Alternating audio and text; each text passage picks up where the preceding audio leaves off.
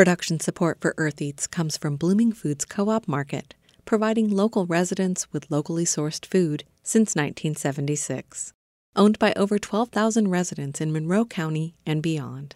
More at bloomingfoods.coop. And Elizabeth Rue, enrolled agent with Personal Financial Services, assisting businesses and individuals with tax preparation and planning for over 15 years. More at personalfinancialservices.net.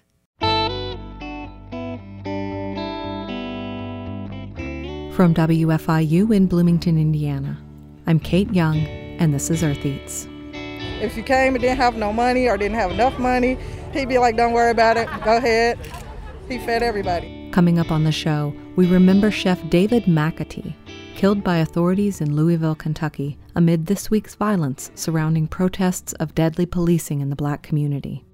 And as the number of infections and deaths from COVID 19 continues to rise, we give a second listen to a conversation with Amanda Nickey of Mother Hubbard's Cupboard about changes in their emergency food services.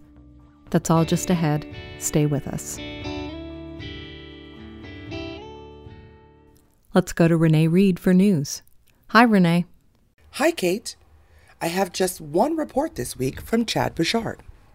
Meatpacking workers are facing some of the biggest workplace risks as the industry death toll continues to rise while facilities move back into production. Figures from the U.S. Department of Agriculture show that meat production is now only 6% lower than it was a year ago, bouncing back from a near standstill. But watchdogs, health advocates, and unions say the infection risk to workers is still high, and U.S. agencies are failing to protect workers. Late last month, a Tyson plant in Storm Lake, Iowa, shut down after 555 employees tested positive for the virus out of 2,500 total employees.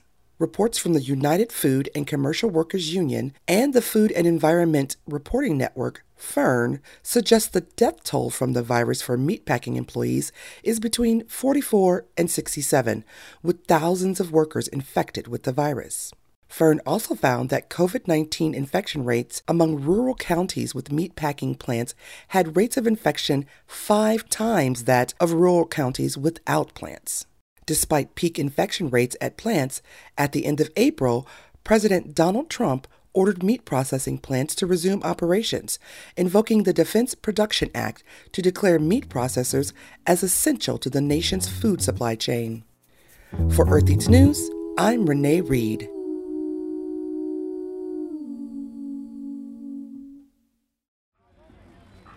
Protests have erupted all across the country and beyond our shores this week, sparked by the killing of George Floyd at the hands of police in Minneapolis. In Louisville, Kentucky, demonstrators are also drawing attention to the killing of Breonna Taylor, the EMT who was shot in her home after police entered in the middle of the night with a no knock order. The protests in Louisville were far from the corner of 26th and West Broadway, but after curfew last Sunday night, police and National Guard moved in on a crowd gathered at Dino's and Yaya's barbecue stand. After a shot was fired, authorities returned fire, striking and killing David McAtee, the owner of the barbecue stand. McAtee, known to his friends as Yaya, ran the barbecue stand out of the back of a small cinder block building at the edge of a short parking lot across the street from a busy convenience store called Dino's. On Tuesday, I spoke with a few people who knew him as the community was beginning to gather for a vigil and a remembrance at the site of his barbecue stand, where he spent his last moments. The aroma of charred hamburgers and bratwurst drifted through the early evening air from oil drum style barbecue grills near a blue pop up tent. Marcia Lawhorn had on a t shirt with a full color photograph of David McAtee in a chef's jacket, pouring sauce over a pan of cooked meat. They were friends. Me and him, he had a um, the barbecue business, and I sell T-shirts, so he would allow me to come and set up where he was at all the time and sell my T-shirts. And he did look out for everybody on the food. If you was short and didn't have all the money, he'll let you, you know, get your food for free. He used to feed all the officers. He was passionate about what he did. He was a very respectable, loved, kind gentleman. Give you the shirt off his back and he, he everybody knows him because everybody probably ate at least once from him, you know. And then it was the two clubs right here. So after the clubs, he'll be, you know, set up and you can always come here late night and get something to eat and stuff like that. He had the music going, had a nice tent, and he had chairs. He had everything. He made it real comfortable outside for everybody. Yeah. Oh, y'all can have it. Sad. Sad. Okay. What kind of food did he make? Barbecue, uh, ribs, hot dogs, sausages. He had side orders, chips. He had everything. Like what kind of side orders? Uh, potato salad, baked beans, uh, corn. He had some real long Polish sausages, and everything was good. He did a really good job. He was really good at what he did. Passionate. I keep saying passionate about what he did. Marcia's t shirt was one that she made with McAtee's photo and his name. Just to remember him. Another black man shot, unfortunately. Yeah. Next, I spoke with Victor Tellis. So, did you come down here and eat sometimes? Oh yeah, oh yeah. I always came down here. You know, he would even give me free bratwurst. You know, cause he know that's what I liked. And when he saw me, he said, "Here, you know, here, Vic." You know, so yeah, I came down here, ate a lot. Yeah, especially when I was out and about, cause the club right here, at Double Deuce, that's where I used to come sometime. Now I don't because I have refrained from that. I'm a Christian man now. I try to be a Christian man anyway, the best I can. But yeah, when I hung out, yeah, this was one of my spots. Yeah. And he made you feel at home, you know. He welcomed you, you know. So did a lot of good things in the community too. Yeah, he's a very good man. He fed the community. Uh, he's going to be missed by many. You know, he was uh, he was like part of the family. My sister was very close to him. They were kind of almost got married. yeah, but uh, yeah, he's going to be much, very much missed. But he will not be forgotten. The body's absent, but the spirit's alive. So, yeah. When Victor's sister approached, she agreed to speak with me. My name's Linnell Blakemore. First time I've been down here since it happened. So I was close to David. I called him Yah. Everybody calls him Yah Yah. I just said Yah. Fed everybody. If you came and didn't have no money or didn't have enough money, he'd be like, don't worry about it. Go ahead. He fed everybody, and his food was just great. He was famous for his Yah Yah burgers. You know, all night long, Yah Yah burgers. If he didn't have any burgers, guys was like not happy. What other kind of stuff did he have? He had like Polish sausage. He would do ribs. He would do rib tips. It just depends on how he felt and what he wanted to add to it. Some days he would have sides like he he can cook. Oh my God, he cooked good macaroni and cheese and green beans. Oh my goodness, he always made it good. He always made it good. I got hooked on his food and didn't want no other barbecue in the city. Like I went without barbecue for the whole COVID-19 shutdown. That's like I missed my yaya ribs and stuff. Yeah, when everything was shut down, he wasn't, I don't think he was doing as much. Right before the COVID shutdown, he had lost his sister. So he was not really feeling that he was still grieving, you know, and it was a deep grievance because he, he loves his family. He just, so, but then after that, he got his, got his little mojo back and got back to cooking and got back to, you know, being himself. We had a ball down here for Memorial Day. He has the music going. He's out there cooking. The girls are going. They're smoking. It's drawing people in. And he likes to do pretty much. He likes to do everything himself. He'll take the orders. You can give him five orders at a time, and he would not forget not one of them. Yeah, he was a workaholic. Yeah, he was. He he was a was definitely a workaholic. Yeah. Because he was dedicated to it. You know, and he was determined to make his business work. He was determined to keep his make his business grow. Yeah. It feels weird being down here knowing he's not gonna be here anymore. Oh. I asked Linnell if she was there the night that McAtee was killed. You know, I wasn't. He called me that day, that afternoon, and he was like, I sold so much food the night before and I ran out. He's like, I'm going to the store before the store shut down because we got this curfew. He's like, Are you coming down? I'm like, No, I don't think I'm coming down tonight, y'all. I think I'm gonna stay home. I said, Because I gotta work the next morning, so I think I'm gonna just stay home. He was like, Okay. He said, Well, let me get to the store. I said, Okay, baby, be careful. You know. He was like, You know it. He always called me Honey Bunny. said, Okay, Honey Bunny, I'll talk to you later. I asked Linnell how she was feeling about the protests. This right here, it's like we're living in a movie nightmare. Just all the things that are going on in all the cities, and it's pretty scary. It's pretty scary.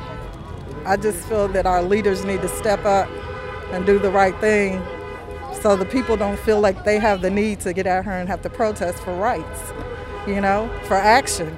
The honking you hear in the background is all of the cars going by, paying tribute to the memory of David McAtee of Yaya's Barbecue.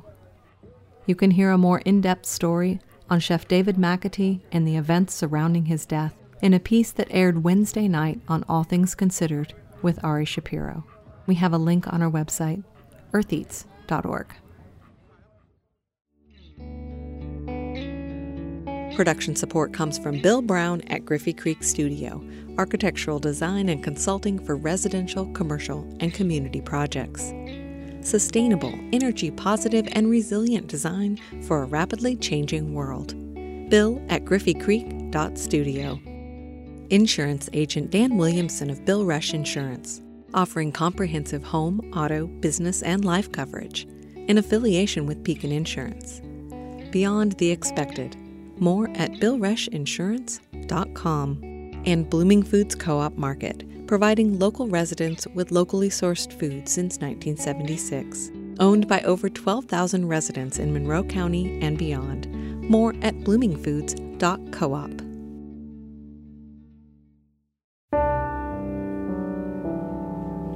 While much of the nation's attention is focused on protests against racialized police brutality, the COVID 19 pandemic is far from over. States have started opening up in stages, including Indiana, while the infections and deaths from the coronavirus continue to climb. It's been widely reported that communities of color and low income communities are disproportionately affected by COVID 19. Back in March, I spoke with Amanda Nickey of Mother Hubbard's Cupboard about changes they made in their model for providing food assistance for those in our community who struggle to get food on the table in the best of times, and even more so during a pandemic, which has led to unprecedented unemployment numbers. I decided to share our conversation again this week as a reminder that the struggles related to the pandemic continue and that very little has changed at Mother Hubbard since this piece aired in late March. Here is Amanda Nickey, President and CEO of Mother Hubbard's Cupboard, known locally as The Hub. We offer a food pantry that operates kind of like a grocery store. We try to offer as much fresh food as possible. People can just walk through the pantry and pick the items that they want. And then we also offer education programming. So we have cooking and gardening programming, a tool share that is a lending library of cooking and gardening tools. We have kids programming, kids cook and kids gardening workshops. And then we also do advocacy around local, state, and national issues affecting hunger and poverty. Do you consider the work that you do at Mother Hubbard's to be an essential service? Yeah, I mean, I think um, simply because folks rely on us week to week just to make it, we have become an essential service. I I think uh, one of the things that's like slowly hit me over the last week is how unprepared most people are for a crisis like this.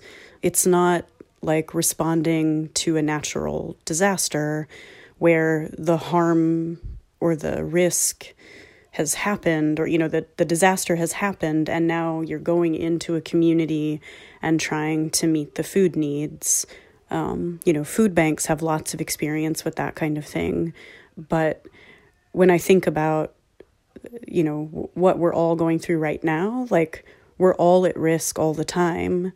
And that's something that I'm trying to wrap my brain around. Um, how do we, as emergency food providers, respond to the everyday need, the crisis need, and the real risk to ourselves um, and to others that we're interacting with? And that's something that I, it's just I know that everyone is saying this, it's unprecedented, um, but it is. And that's the thing that I don't, I don't really know. I don't really know what to do.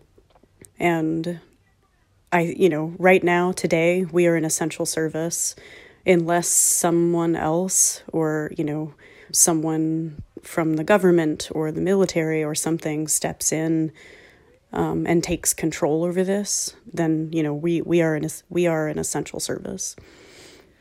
What do you think that this crisis tells us or can tell us about how we deal with hunger in the U.S.?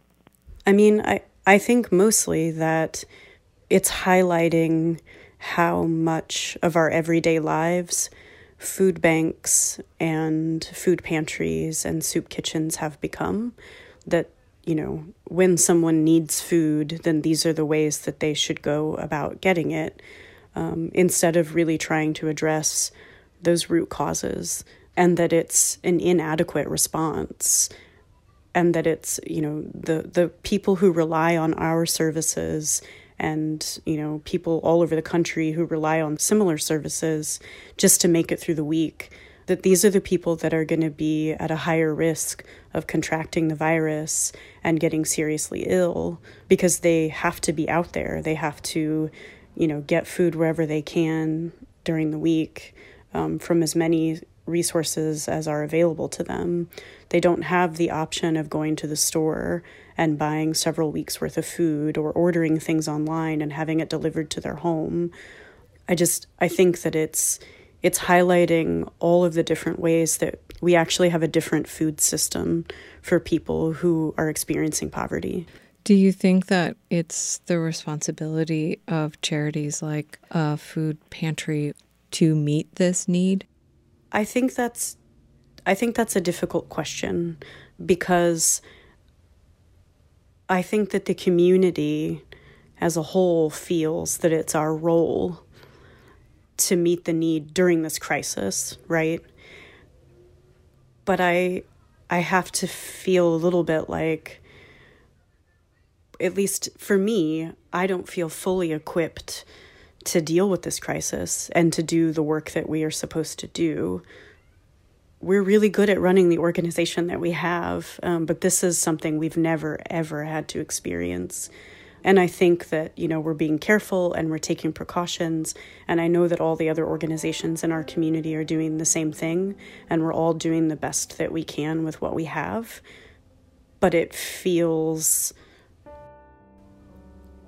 I don't know, it feels a little bit lonely. It feels a little bit like we're just making it up as we go um, and hoping that we're doing the right thing.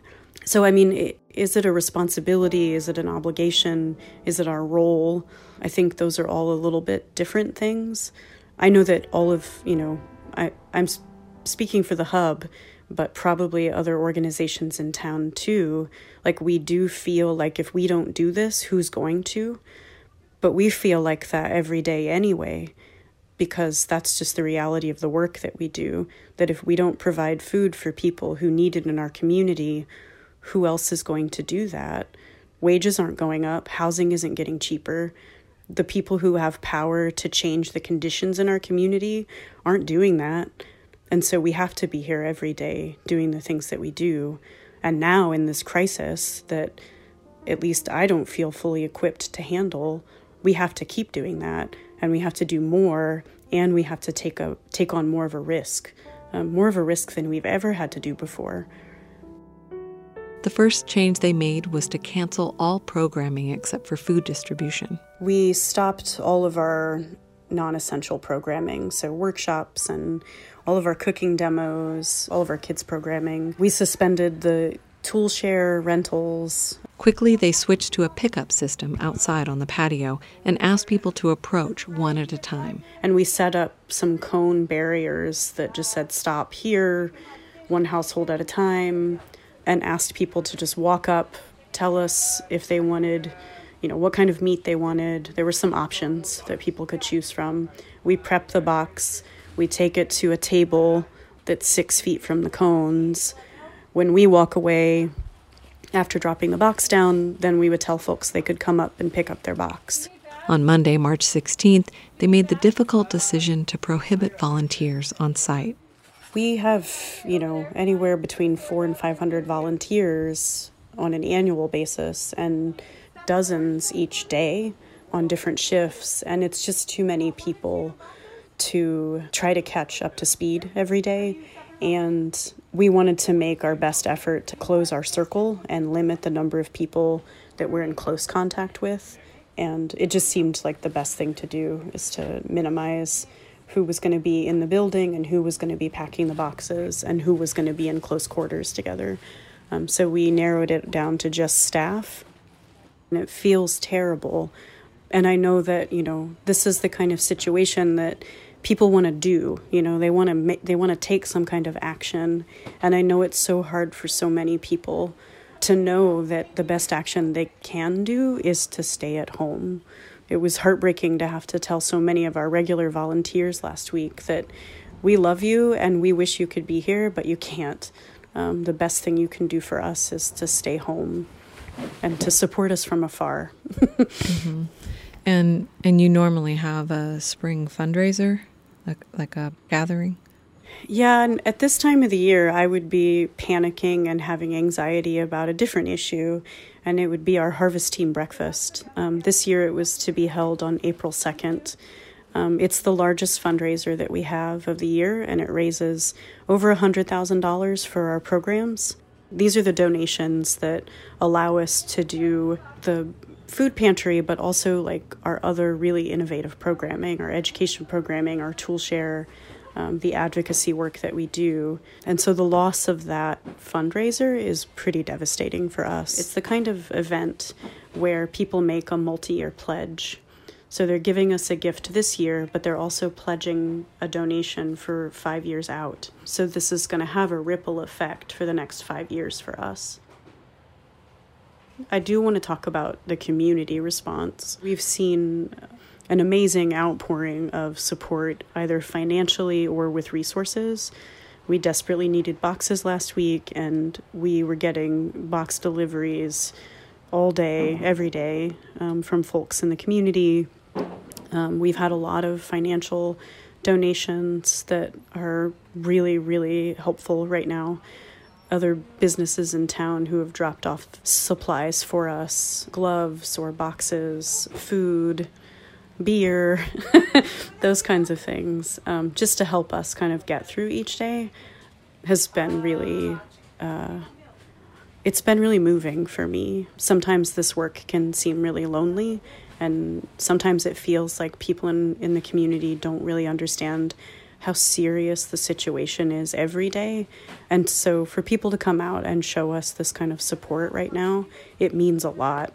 Um, even just the email messages or the voicemail messages that we're getting from folks that are saying thank you, or the posts on Facebook that are just saying thank you for being there, or thank you for doing this, or you know keep keep at it, you're doing a great job.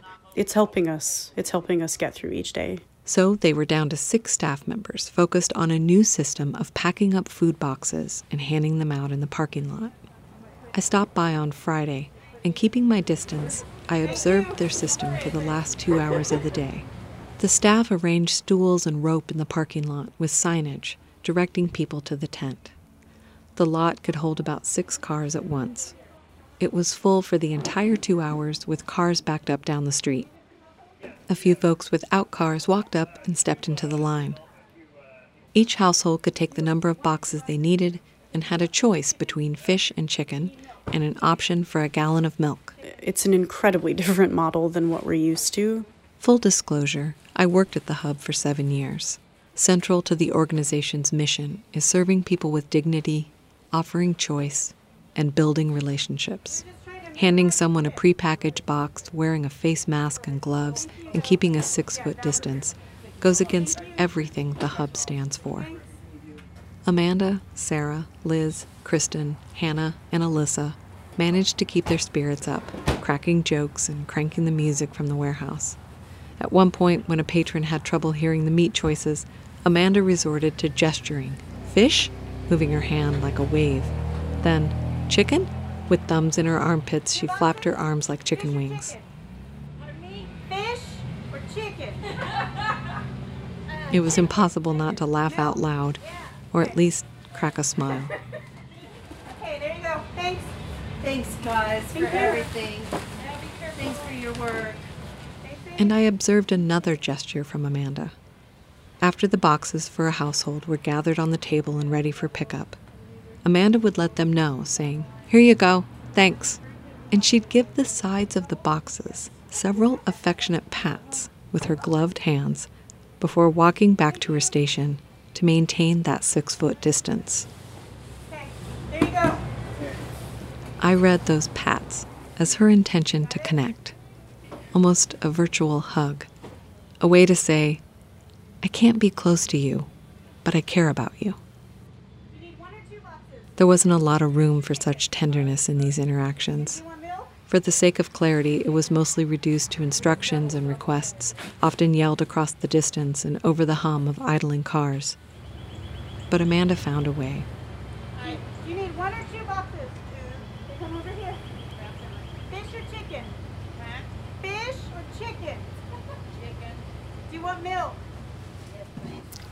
A few things have changed at the hub since this conversation.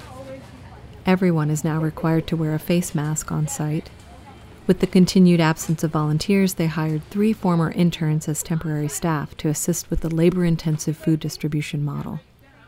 Though the education programming remains on hold, they distributed a few hundred home gardening kits. They're offering virtual coffee talks, and they're experimenting with virtual cooking classes on Zoom. Amanda estimates they are serving about 200 households each day. The drive up box pickup system continues.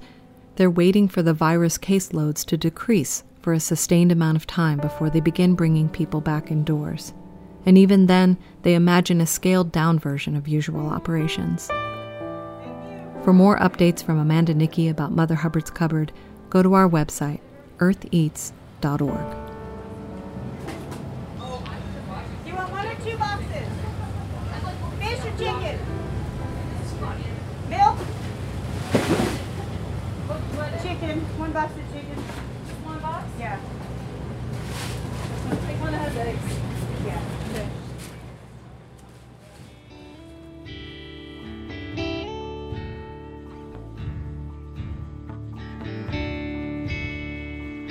That's it for our show. Thanks for listening. Stay nourished, stay safe.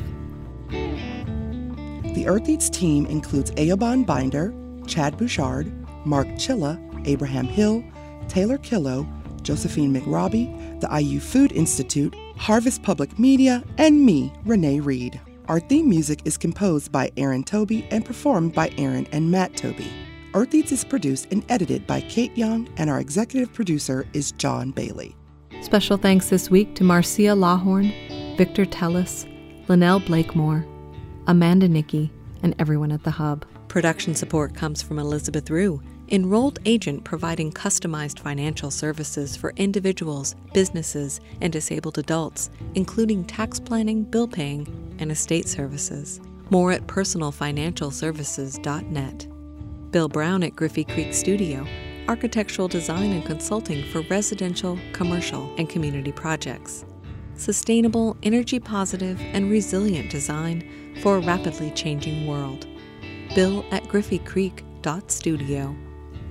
And insurance agent Dan Williamson of Bill Rush Insurance, offering comprehensive home, auto, business, and life coverage in affiliation with Pekin Insurance. Beyond the expected. More at BillRushInsurance.com.